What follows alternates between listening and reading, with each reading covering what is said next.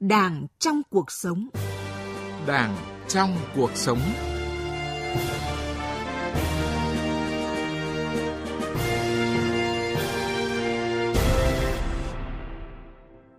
Biên tập viên Nguyễn Hằng kính chào quý vị và các bạn. Thưa quý vị và các bạn, công bằng xã hội là một chủ trương lớn, quan điểm nhất quán của Đảng Cộng sản Việt Nam, thể hiện bản chất nhân văn tốt đẹp của chế độ xã hội chủ nghĩa mà Đảng, Nhà nước và nhân dân ta đang xây dựng.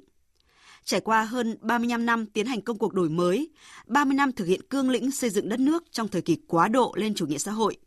lý luận về đường lối đổi mới, về chủ nghĩa xã hội và con đường đi lên chủ nghĩa xã hội ở nước ta ngày càng được hoàn thiện và từng bước được hiện thực hóa. Nền kinh tế nước ta tăng trưởng liên tục và tương đối ổn định, cơ cấu kinh tế theo định hướng xã hội chủ nghĩa, chuyển dịch theo hướng tích cực, đời sống vật chất và tinh thần của nhân dân được cải thiện, trong đó công bằng xã hội luôn được đảm bảo, thu hẹp và loại trừ những bất công trong xã hội. Xuyên suốt sợi chỉ đỏ của sự công bằng đó là mục tiêu, không bỏ ai ở lại phía sau. Thành công là vậy, thế nhưng trên thực tế vẫn còn những luận điệu của các thế lực thù địch phủ nhận quá trình đi lên xã hội chủ nghĩa ở nước ta, cho rằng Việt Nam tiếp tục phát triển đất nước theo con đường xã hội chủ nghĩa là một sự kéo lùi lịch sử, không tuân theo quy luật và việc đảm bảo công bằng xã hội ở Việt Nam khó mà thực hiện khi phát triển kinh tế thị trường định hướng xã hội chủ nghĩa. Để làm rõ hơn về câu chuyện này, chuyên mục Đảng trong cuộc sống hôm nay, chúng tôi mời Phó giáo sư tiến sĩ Hồ Trọng Hoài, nguyên viện trưởng Viện Chủ nghĩa xã hội khoa học, Học viện Chính trị Quốc gia Hồ Chí Minh cùng bàn luận với chủ đề Công bằng xã hội phải từ lợi ích của nhân dân. Đảng trong cuộc sống.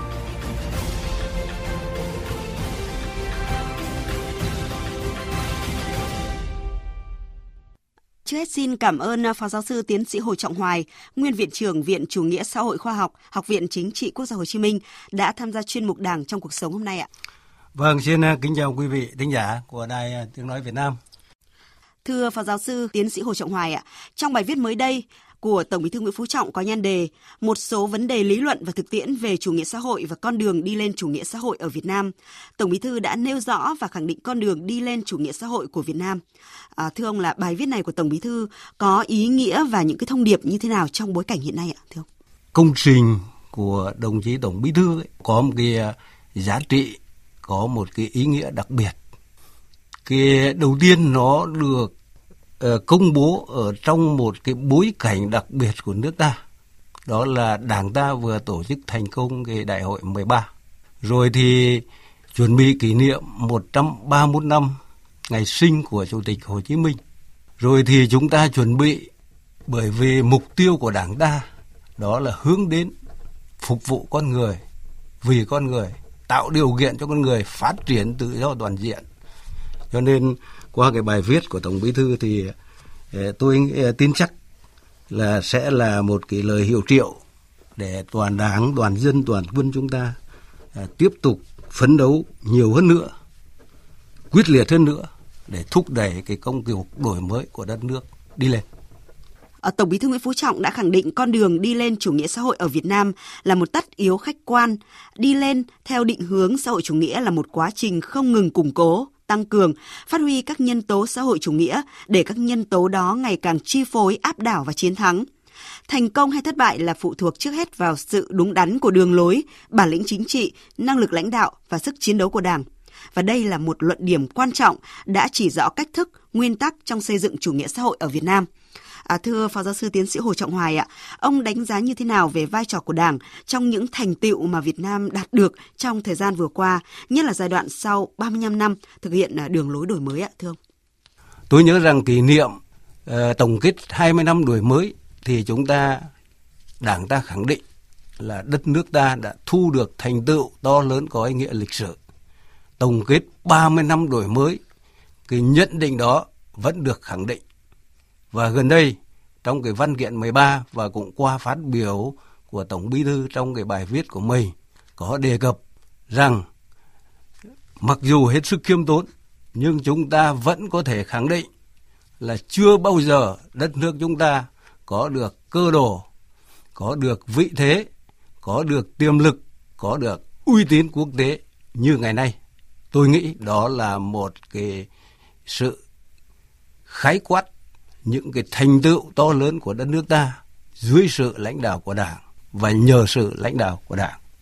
À, thưa quý vị và các bạn, để minh họa cho những phân tích mà vị khách mời vừa trao đổi, thì ngay bây giờ mời quý vị và các bạn nghe tổng hợp ngắn của chúng tôi ngay sau đây. Trong giai đoạn đầu đổi mới, 1986-1990, mức tăng trưởng GDP bình quân hàng năm chỉ đạt 4,4%, thì giai đoạn năm 1991-1995, GDP bình quân đã tăng gấp đôi, đạt 8,2% một năm. Các giai đoạn sau đó đều có mức tăng trưởng khá cao. Giai đoạn 2016-2019 đạt mức bình quân 6,8%. Mặc dù năm 2020 kinh tế chịu ảnh hưởng nặng nề của dịch bệnh COVID-19, nhưng tốc độ tăng GDP của Việt Nam vẫn thuộc nhóm các nước tăng trưởng cao nhất khu vực và thế giới. Đặc biệt, công tác giảm nghèo của Việt Nam đã đạt được những thành tựu ấn tượng. Tỷ lệ hộ nghèo trên cả nước đã giảm từ 58% năm 1993 xuống 22% năm 2005, 9,45% năm 2010, 7% năm 2015 và còn dưới 3% năm 2020. Việt Nam cũng là thành viên chủ động, tích cực và có trách nhiệm cao trong các tổ chức quốc tế. Đặc biệt, năm 2020, Việt Nam cùng lúc đảm nhận và hoàn thành tốt ba trọng trách: Ủy viên không thường trực Hội đồng Bảo an Liên Hợp Quốc, Chủ tịch ASEAN và Chủ tịch IPA.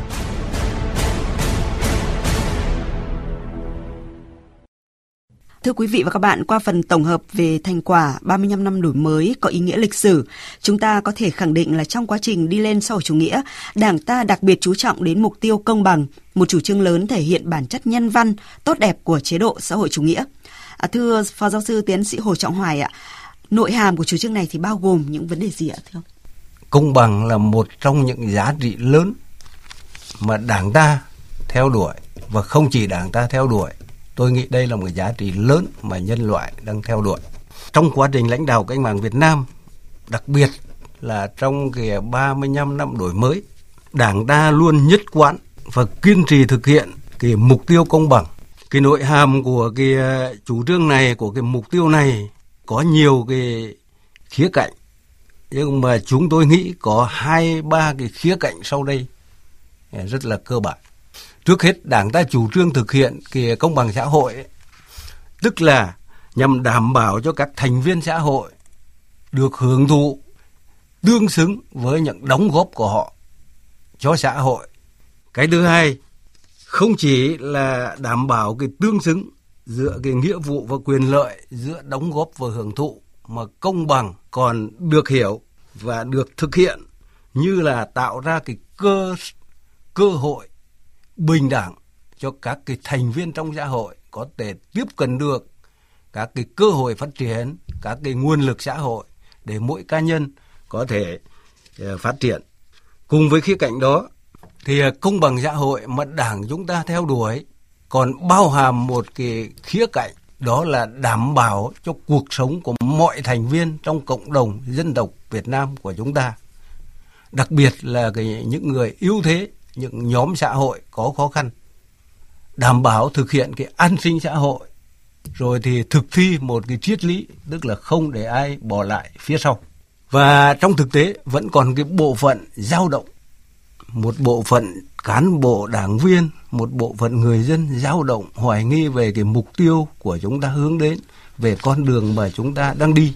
Nhưng mà có một cái điều mà trở thành chân lý, đó là gì? Thực tiễn phải là tiêu chuẩn. Và tôi nghĩ thông qua cái thực tiễn xây dựng phát triển đất nước ấy sớm hay muộn người dân chúng ta sẽ nhận ra và đồng tình với đường lối của đảng và nhà nước. Mà tôi xin nhấn mạnh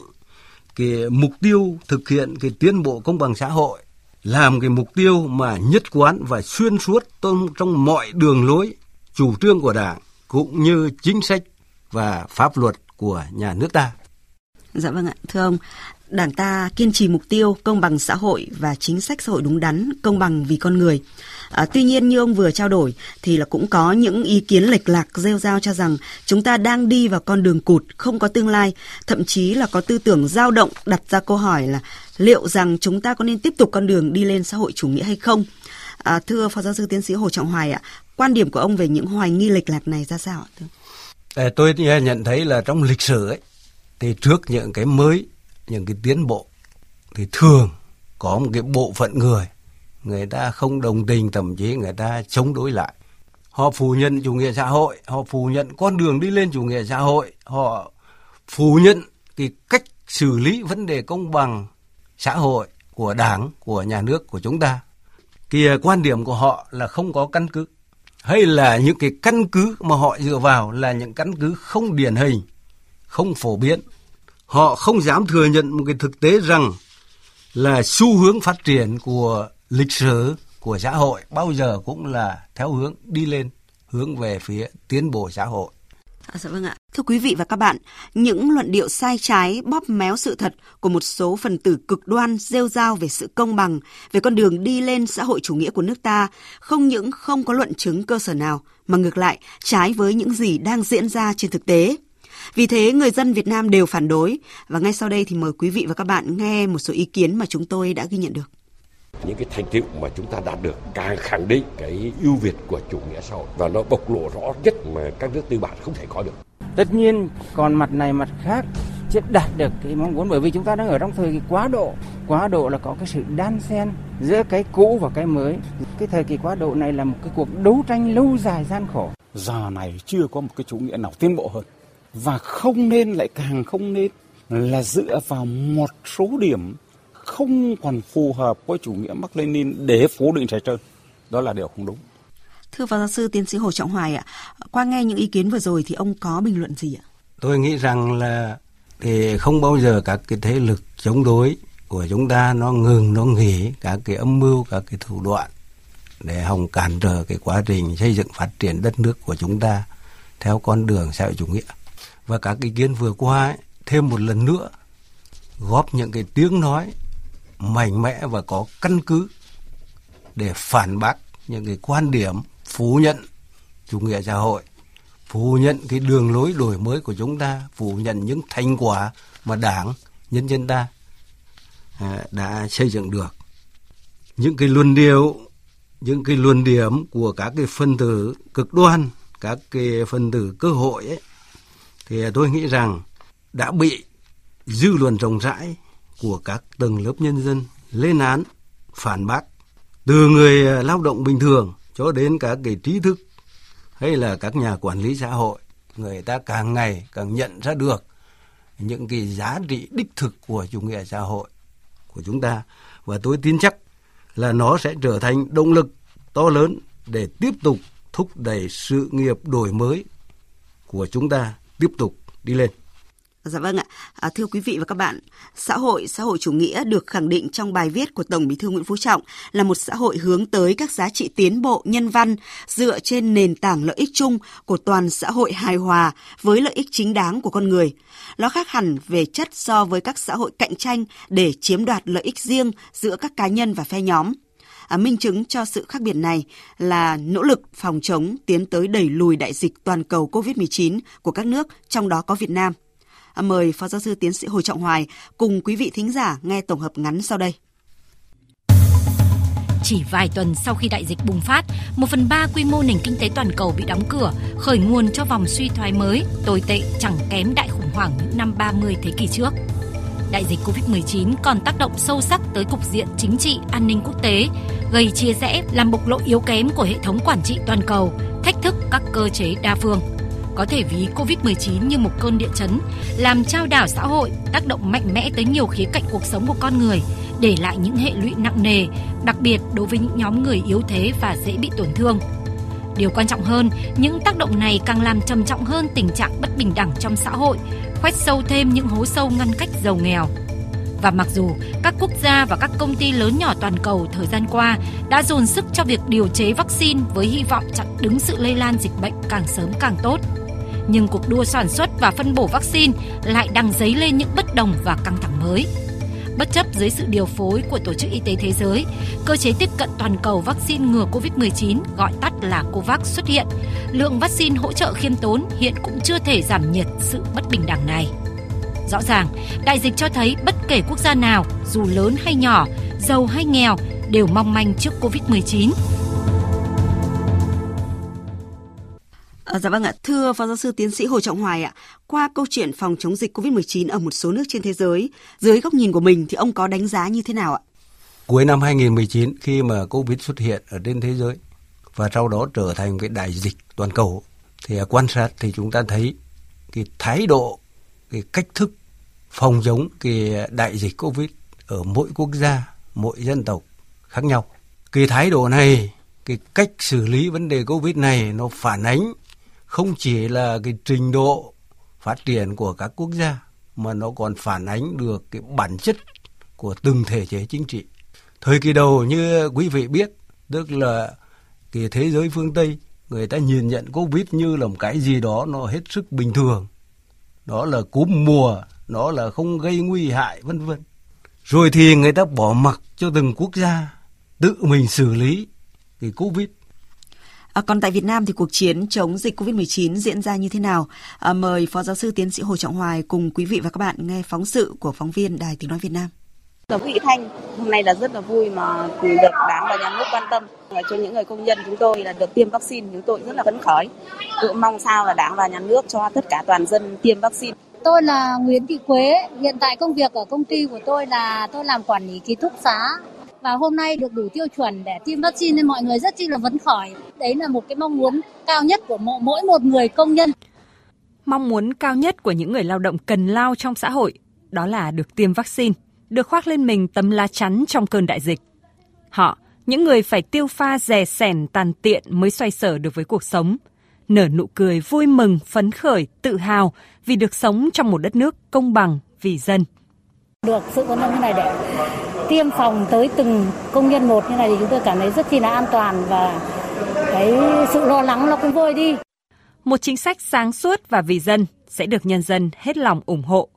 Đất nước chúng ta còn khó khăn, Đảng và Nhà nước đã và đang cố gắng nhưng cần sự chung tay, góp sức bằng tấm lòng và trái tim. Hôm nay thay mặt Đảng, Nhà nước, Mặt trận Tổ quốc Việt Nam tôi kêu gọi toàn thể nhân dân đồng lòng cùng chống dịch ngay sau lời kêu gọi của Thủ tướng Chính phủ Phạm Minh Chính vào tối mùng 5 tháng 6, Quỹ vaccine phòng chống COVID-19 chính thức ra mắt. Số tiền mà các doanh nghiệp cùng người dân đóng góp cho quỹ đã lên tới hơn 1.000 tỷ đồng và số tiền cam kết đóng góp đã lên tới 6.600 tỷ đồng. Chúng ta đang thật sự chống dịch COVID-19 như chống giặc và hành trình trong hơn một năm qua đã cho thấy sự hòa quyện của ý đảng, lòng dân và quyết tâm của chính phủ trong cuộc chiến phòng chống dịch COVID-19.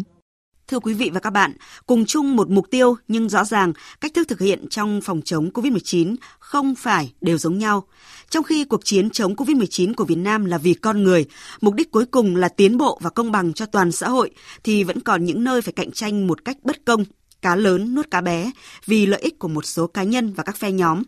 Qua phóng sự mà chúng ta vừa theo dõi, thì thưa Phó Giáo sư Tiến sĩ Hồ Trọng Hoài ạ, ông có thể cắt nghĩa như thế nào về chủ trương tốt đẹp của Đảng, Nhà nước ta xuyên suốt từ trước đến nay và đặc biệt là trong giai đoạn hiện nay với cuộc chiến chống dịch COVID-19 ạ? Mặc dù là một cái quốc gia mà có nhiều thành tựu trong phát triển kinh tế, phát triển xã hội và các lĩnh vực khác, nhưng Việt Nam vẫn là đang nằm trong cái top cái quốc gia đang phát triển cái tiềm lực của đất nước đang còn rất có hạn. Ờ, tuy nhiên, vượt qua những cái khó khăn ấy thì đối mặt với cái đại dịch mà có nguy cơ đe dọa cái sự sống,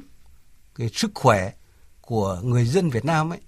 thì Đảng nhà nước chúng ta đã ngay từ đầu đã hình thành một cái triết lý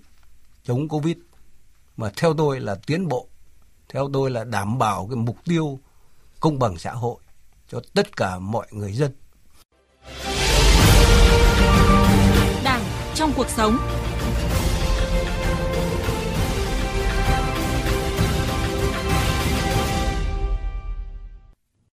À, thưa quý vị và các bạn, con đường đi lên chủ nghĩa xã hội của chúng ta hiện nay đang đi đúng hướng, đúng mục tiêu đề ra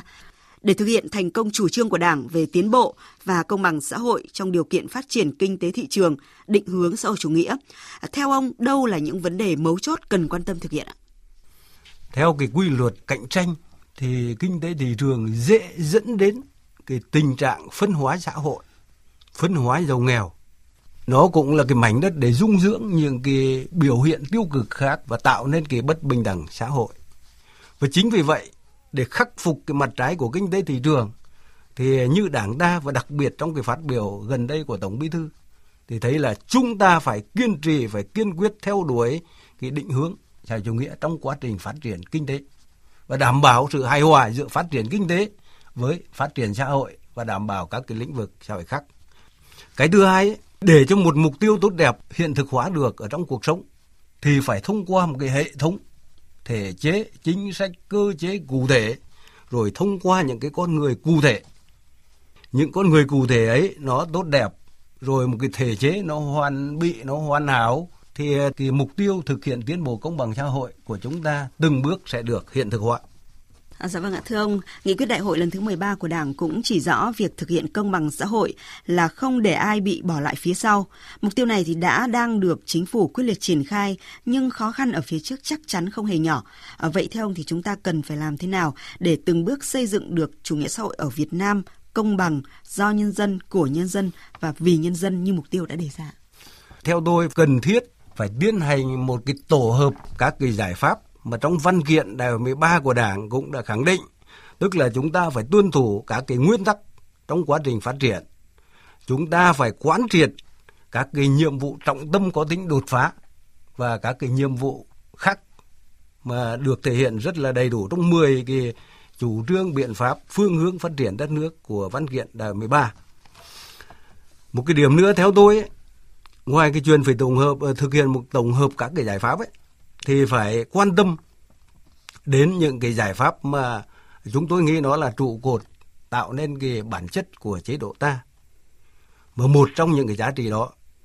như quý thính giả biết ấy, đó là công bằng xã hội phải được từng bước thực hiện ngày càng tốt hơn. Để đảm bảo cái công bằng xã hội ấy, rõ ràng là như Tổng Bí thư đã đề cập cái sự nghiệp xây dựng chủ nghĩa xã hội của chúng ta là vô cùng vĩ đại, là chưa có tiền lệ vừa làm vừa rút kinh nghiệm. Do đó, dứt khoát phải có lộ trình, có bước đi thực hợp và phải kết hợp cái việc thực hiện tiến bộ công bằng xã hội với cái phát triển kinh tế và phát triển các lĩnh vực khác của đời sống xã hội. Bởi vì mà không phát triển kinh tế thì cũng có không có cơ sở để chúng ta thực hiện tiến bộ và công bằng xã hội. Cho nên bên cạnh phát triển kinh tế thì cũng lưu ý như Tổng Bí thư đã phát biểu,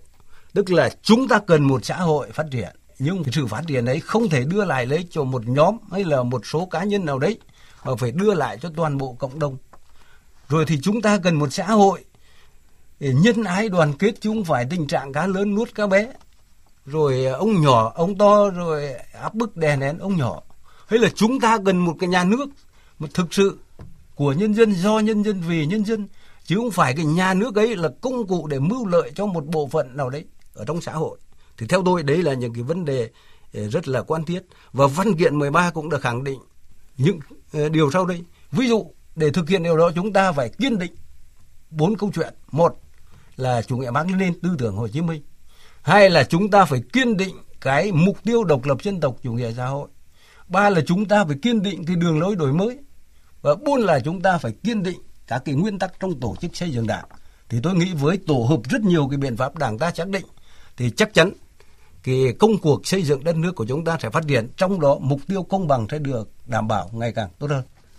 À, dạ vâng ạ. Thưa quý vị và các bạn, trao đổi của Phó Giáo sư Tiến sĩ Hồ Trọng Hòa cho thấy con đường đi lên chủ nghĩa xã hội của chúng ta hiện nay đang đúng hướng, đúng mục tiêu đề ra. Một trong những nội hàm quan trọng được Đảng ta đặc biệt coi trọng đó là chính sách xã hội đúng đắn, công bằng vì con người là động lực mạnh mẽ phát huy mọi năng lực sáng tạo của nhân dân trong sự nghiệp xây dựng và bảo vệ Tổ quốc